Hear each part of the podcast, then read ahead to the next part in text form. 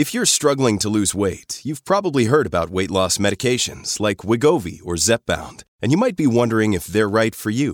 Meet PlushCare, a leading telehealth provider with doctors who are there for you day and night to partner with you in your weight loss journey. If you qualify, they can safely prescribe you medication from the comfort of your own home.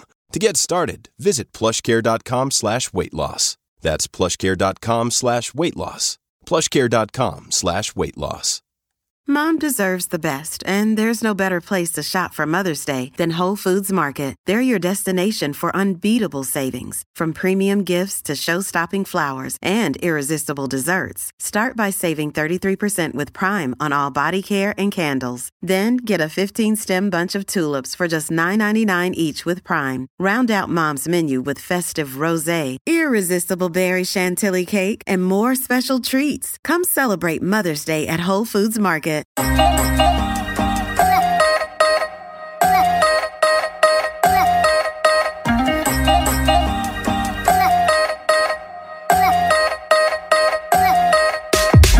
Hi, friends, and welcome back to another episode of Open House, a fresh, fun, and real podcast where I, Louise Rumball, invite you inside the therapy room with me to learn from some of the very best psychologists, therapists, and sex and intimacy coaches that I have found.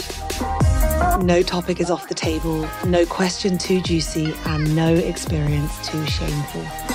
At Open House, everyone is welcome. And we're on a mission to develop a new mental health experience for all because we believe that true happiness is coming home to yourself under the layers and layers of you that society has told you to be. As ever, please remember that this podcast is for entertainment purposes only, and you should always seek professional medical help when necessary. Now, let's get into it, and I'll see you on the other side. Hi, everyone, and welcome back to the Open House podcast. I am so excited to be back for part two of this episode because part one of the abandonment wound blew the fuck up. I am back with Stephanie Therapy. She is the queen of the abandonment wound. She has helped so many people heal from this in her day to day practice that we decided we need to help you guys. We want to help hundreds of thousands of people with this. So this is part two of that episode. In part one, we spoke through what is the abandonment wound? How does it form? How does it show up so differently for so many of us? Stephanie really helped me understand that you can have gone through mm. two totally different situations and have an abandonment wound that has shown up totally different to your best friend or your boyfriend or your girlfriend. That part one of the episode was so important. We spoke about the overcompensator, the clingy partner, the I love you, I love you, I love you, just stay with me, like please don't leave me in part two, we're going to be looking at the other ways that this abandonment wound can show up. It can show up how you avoid intimacy altogether.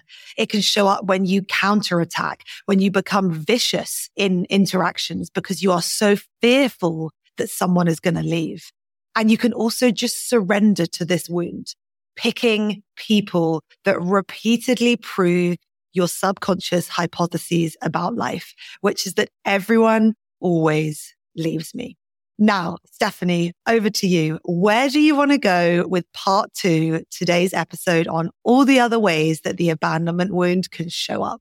I just love, love, love these conversations because a lot of the time when I'm in session, and I'm mm. having these conversations with my clients. I'm always doing it from a place of authority. So being on this level with you, Louise, as a professional and opening up this space for people to have insight into the whole healing process. It's not very often that people can afford to go on that journey. You know, people do not always have the finances to be able to go on that journey as much as they do. So some people get to a certain point and then they say, that's not for me.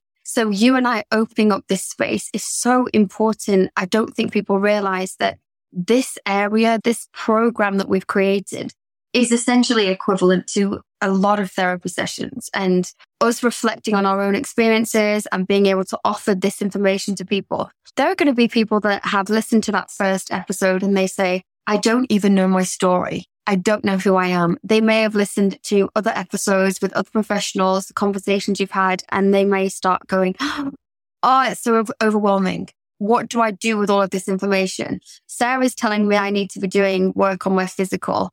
You know, Dr. Terry is telling me that I'm in the wrong relationship. Now Stephanie's telling me that it's all because of my mum. So we know that this information quite overwhelming. And that's why this process and this guide is so simplified. It's let's look at your story. Do you have the abandonment wound? What are your behaviors saying? How do you heal it? And that's exactly what you've just said. People have listened and they've gone, that's me. I've pinpointed that abandonment wound. And they may go, I'm not the overcompensator. I don't do that. I don't get too close to people. I don't draw people in. I don't care about people. There is still an avenue for you to go down. There is still so much more for you to discover. And that's what we're going to do today. I think we go straight into surrendering to your abandonment wound. When we think about surrendering, we think about giving up. Surrendering to your wound is essentially saying, I will be that wound. I will have every single personality trait or my romantic relationships will represent this wound. So we surrender to it. That is what I see the most in my practice. I see people who come to me and they say, I've met this great guy and this has happened and that's happened and the relationship isn't going the way I want it to go. He doesn't want to commit to me. She doesn't want to commit to me. He's married. He said he's not happy with his wife and I've given him five years of my life that I want children and now I want to leave or whatever it looks like. You have literally chosen a person that allows you to recreate this cycle of abandonment.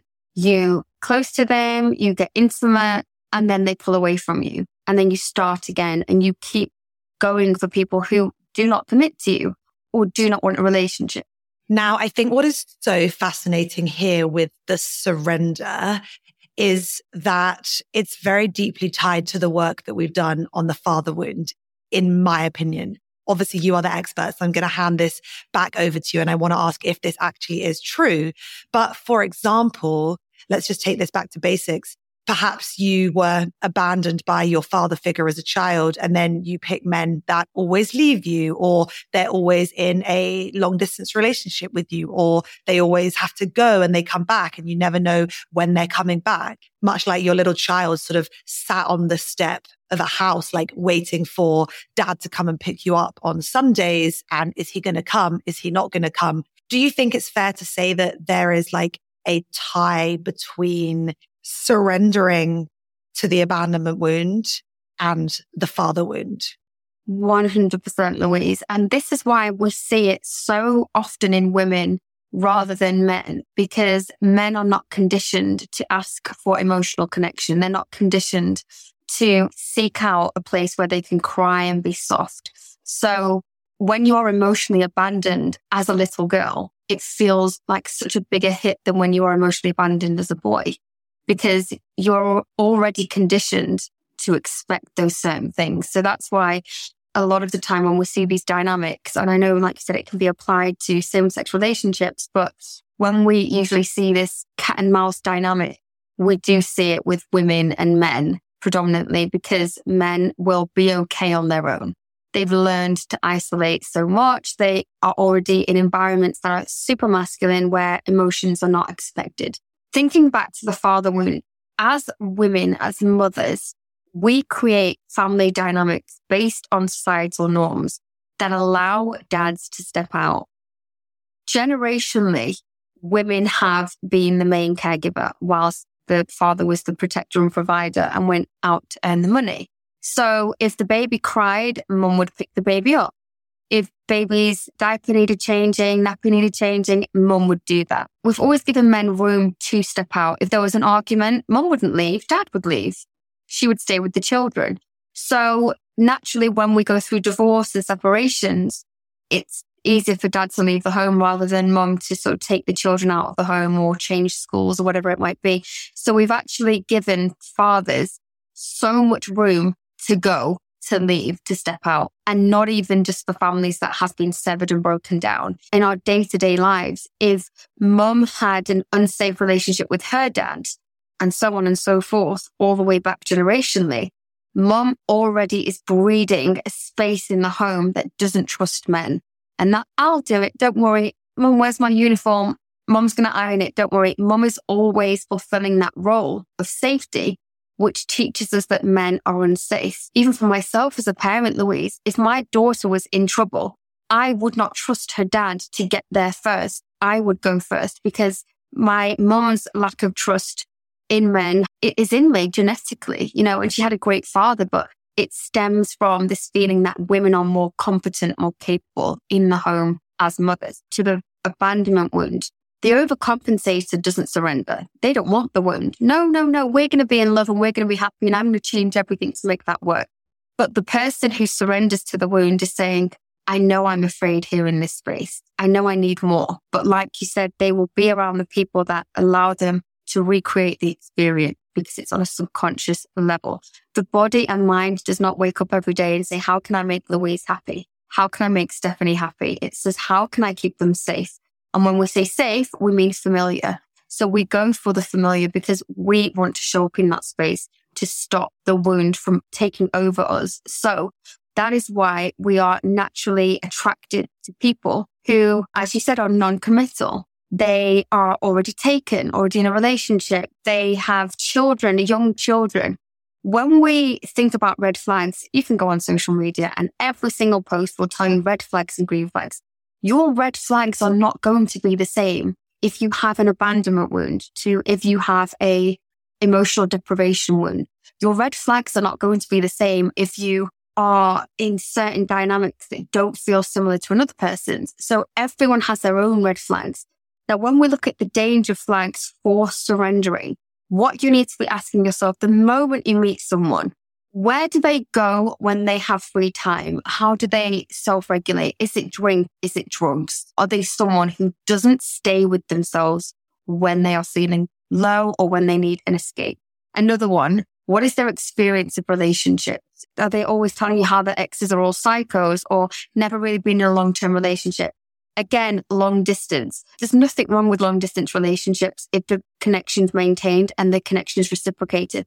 A long distance relationship with someone who's emotionally unavailable is hell on earth because they're going missing, they're not answering their phone, and they've created a dynamic where they can blame the distance. Someone who's immature, someone who has Peter Pan syndrome. So if you meet a guy and you don't always pick up on the red flags, you meet a guy and he's like, yeah, I do this and I do that. And, and I love going out with my friends. And you ask the question, what are your sort of long term goals? And he's like, no one's going to take away my freedom. Ha ha.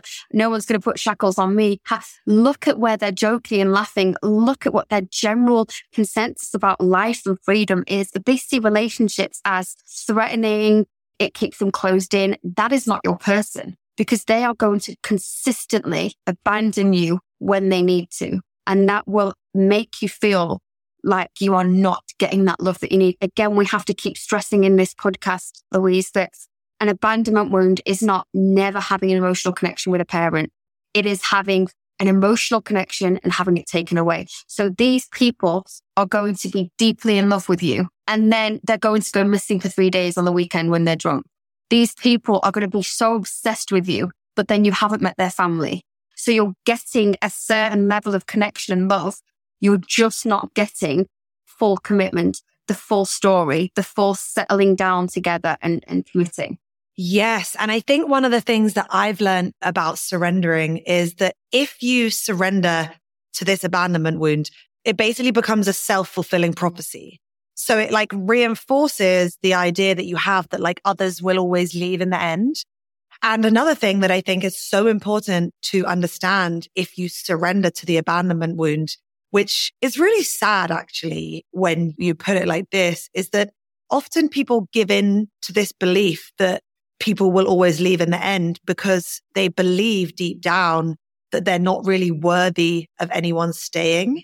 The connection between surrendering to the abandonment wound and low self worth, even the defectiveness schema, which is that, you know, no one will ever love me. No one will ever truly love me because I'm flawed at my core and no one will ever stay and everyone always leaves. I think that that point around like low self worth is what keeps people in the surrender trap of abandonment. You stay because of the low self worth, the belief that you think you're worthy of being abandoned because someone abandoned you in your childhood. That's really, really sad to say. But do you think that that's true? This is why I say, look at your story. Look at the facts of your story. Look over your life. Look at your relationships. Look at your patterns. Take some ownership. take some accountability. We all have to. I have. You know, it was so easy when I separated my daughter's dad to blame him on all of his bad traits and all the bad experiences. But actually, I played a huge part in that. And I played a huge part in all of my situations where I've lost people or let people go. And part of this growth part of that is because I've done the same. I've counterattacked or I've surrendered. What we have to remember, someone who is an overcompensator is going to be addicted to attention. Someone who surrenders is going to be addicted to hope. They are going to constantly live in the hope of getting more, giving more. The overcompensator is giving more. I don't need anything from you because I'm giving it all. The person who surrenders is going to go, please give me some more. Please give me some more and be hopeful when they get flowers or be hopeful when that person celebrates them in some kind of way. These are not relationships where you enter and the person just treats you like crap.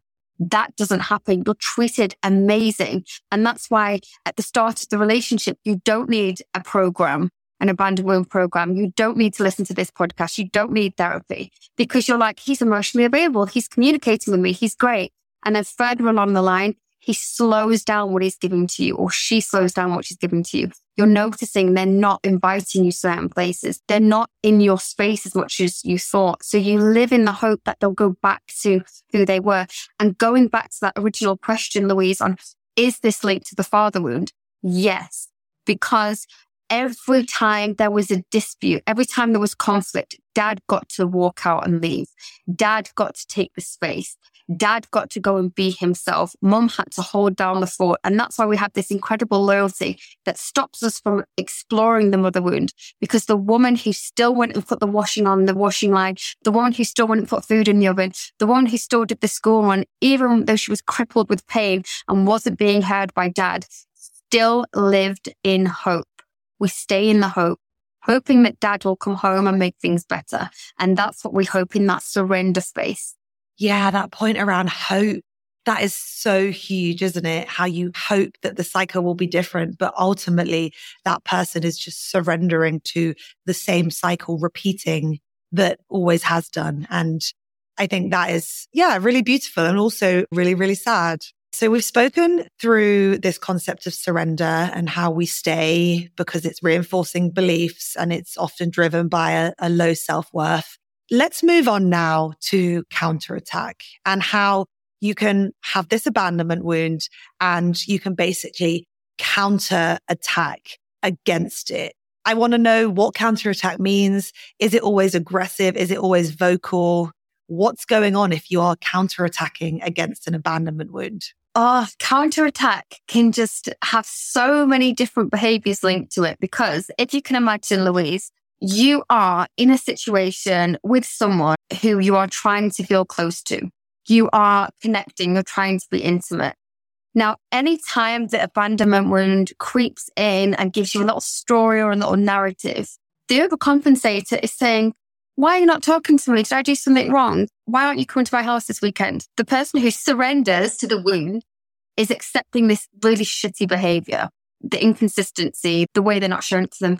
The person who counterattacks says, I don't need connection. They deny their own need for connection. And it's a really dangerous place to be in because they go from being so happy about the relationship and the connection to literally withdrawing, pulling away or looking for faults. So that might look like going on Instagram and this guy that they've just started dating follows quite a few girls. So straight away, they're like, they're building a story about him and they don't ask because the abandonment wound is too strong. It's already given them the narrative.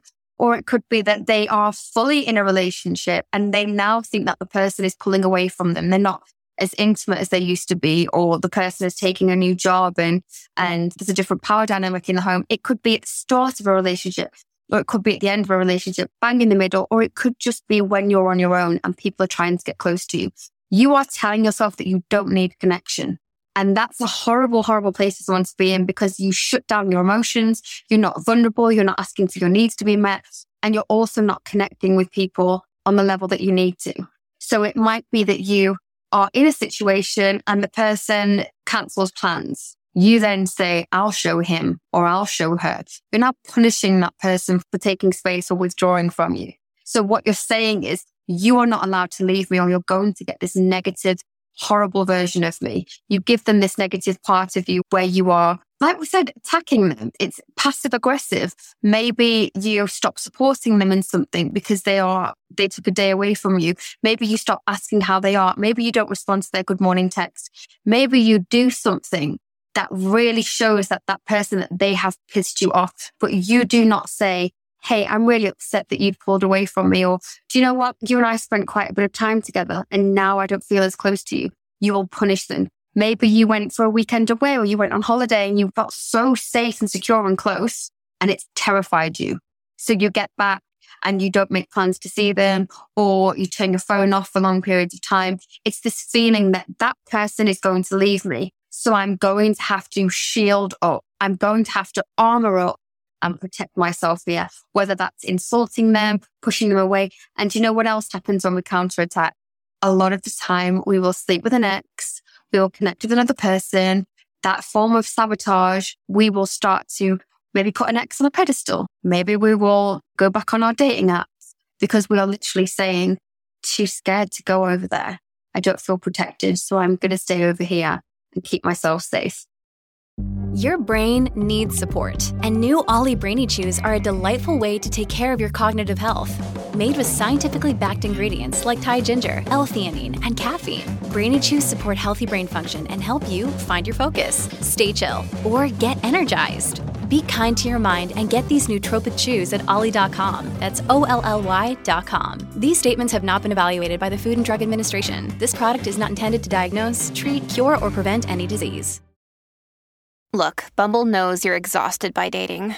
All the must not take yourself too seriously and 6 1 since that matters. And what do I even say other than hey? well, that's why they're introducing an all new Bumble with exciting features to make compatibility easier, starting the chat better, and dating safer. They've changed, so you don't have to. Download the new Bumble now. I think what I'm taking from this section is that in the first episode, we spoke about overcompensate. It's like you're going to love them so much. You're going to hold them so close with love. Then in part two, today, we spoke about surrender, which is where you just like, you lie down and you take it and you just hope that it's going to change. Counterattack feels a lot more like taking action, like coming from a place of pain, whether it's like hurting them, withdrawing ourselves. It's really like taking action. And I think it's so important that you reference this point about punishing the other because I think we've all been there. Like we've all punished a partner for something that they've done at some point along the line. And then as we've become a healthier person, we can look back and be like, Oh my God, I can't believe that I used to punish my ex for doing X, Y, or Z. Because when you're in a healthier place, you can look back and see it was just coming from your wound. You know, you can understand behaviors when you go on this journey. I think in the moment, it can be really punitive. You want them to like feel upset and to feel something and to come back and say, I'm never going to leave you. You're the love of my life. Like, please don't do this. Like, I love you so much. So I think it's really, really interesting to see the roots of this slightly more punitive behavior. Yeah, look, we're not always going to be these happy, loving people who desperately want relationships and bake cakes for our partner. Sometimes we're going to be absolutely awful to be around. Sometimes we're going to be shut down, dysregulated. Sometimes we're going to be mean. Sometimes we're going to compete with our mother in law. Sometimes we're going to compete with someone's children. All of these shadow parts of you, this is what these conversations are about. We cannot sit here and honestly and openly have these conversations, Louise, coming from a baseline of perfection. We speak about shame. How many of us have done awful, horrific things trying to get our needs met? How many of us, like we said, have sabotaged because we didn't feel worthy of love? I know so many people who sit there and they try and understand why someone has cheated on them or betrayed them. And there is never, ever a reason to cheat on someone. You should have the communication and the skill set to be able to let that person know that there is something going on, but many of us don't. And so what happens is you could have the best sex life in the world with your partner. You could have a great relationship. But if that person doesn't feel worthy of love, they're going to find ways outside the relationship to feel good. And that's what we sometimes do. We meet someone, we feel like they're going to leave. They're treating us so good. They're not treating us like crap. They're treating us good. We're happy. This is going great. And it's our own fear that makes us go, Oh, this territory is too scary. Let me pull away. And we'll do something really silly. And then afterwards we go, Oh, I shouldn't have done that. And we want you to know that again, holding space for that part of you. That's how your inner child learned how to cope. I'm referencing back to the first episode on this when I said to you about the three children. Say there are three children and mum's threatening social services. You're all going social services. You're going to live with your dad, whatever it might be. The first child is like, no, mom, I'll do anything. I love you. Please, I don't want to leave you. That's the overcompensator. The person who surrenders is going to say, this is just how my mom is. I'm going to relax into how she is and I'm not going to get too close or I'm not going to look for anything more from her. And the person who counterattacks is going to stand up and be like, I don't need you. I'll walk out right now. You're a crap mom anyway. You could find a way to feel safe. And that's what that teenager or that inner child, that young child did to feel safe. And that's what you do even when someone is treating you right. Yeah, I'm so grateful that you've just shared there that we need to approach this part of us if we relate to this part of the wound with compassion, because I think we can often feel so guilty when we've done things like this or we've acted like this. And we can really hate ourselves. We can be like, oh my God, I'm an awful person. Like, why did I do this? Why did I ruin this? But the truth is, behind all of these episodes or below all of these episodes is this understanding that these things were laid so long ago. And so often it is just your inner child that is reacting to the situations in the only way that they know how. And by listening to these episodes, by going on the next step of this journey, which we've created for you, which is linked in the show notes, you can help to unravel those beliefs and rewrite the responses that you can instead deliver in times of conflict. So you don't really self sabotage or be really vitriolic or really hurt someone. You know, I've been in this situation before. I'm like, I don't fucking need you. You think I fucking need you? Leave. Like I can fucking survive without you. I make my own fucking money. What do you fucking do? Aggressive. It's just so triggered. And then at the end of it, you know, after the anger, what happens? You cry. Your inner child cries. I'm so sorry. I didn't mean to say that to you. I'm so sorry. I was just, uh, you know, it's like the bull or the birds that like puff themselves up in conflict, big and they're scary. And then afterwards, you kind of come back down and you're just like, I'm so sorry. Like, I didn't mean to do that. So I think it's so important that we treat that process with a lot of compassion. And I think that this brings us now onto the final way that people can respond to the abandonment wound, which is the avoidance of intimacy. I want to ask you, is being fearful of rejection the same as being fearful of abandonment?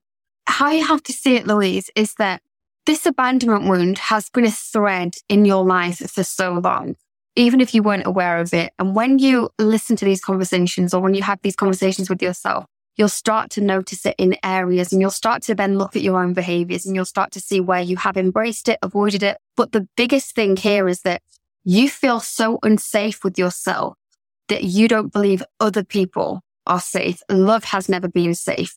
So if again, touching on this issue that if you never had emotional connection with your caregivers or the people in your life and you just had physical, you are going to have to build towards what that looks like. People with an abandonment wound know what it looks like. They know what it feels like. It feels so goddamn good. And then it's taken and it's stripped from them and they don't know why. So they look around and they go, it must be because of me. I did something. Maybe I needed them too much. So when you have someone who is avoiding, not even just an avoidant attachment style, but avoiding connection, that can look like, you know, an older woman sleeping with younger men because she knows that the younger men are not going to want a relationship. It could look like having casual sex. I'm going to give you my physical because my emotionals could be too much for you. You'll abandon me if I give you my emotional. It can look like like you said, finding things in your life that give you a lot of control so that you're not exposed. How many of us have been vulnerable with a partner?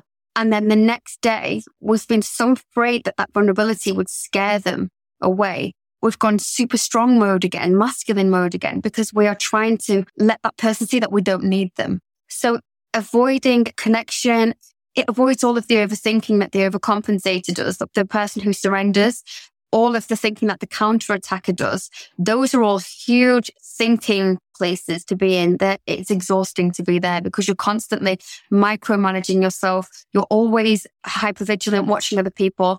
The person who avoids that just goes, let me dissociate, let me shut down. I don't want to worry about what they're doing. I don't want to think about them.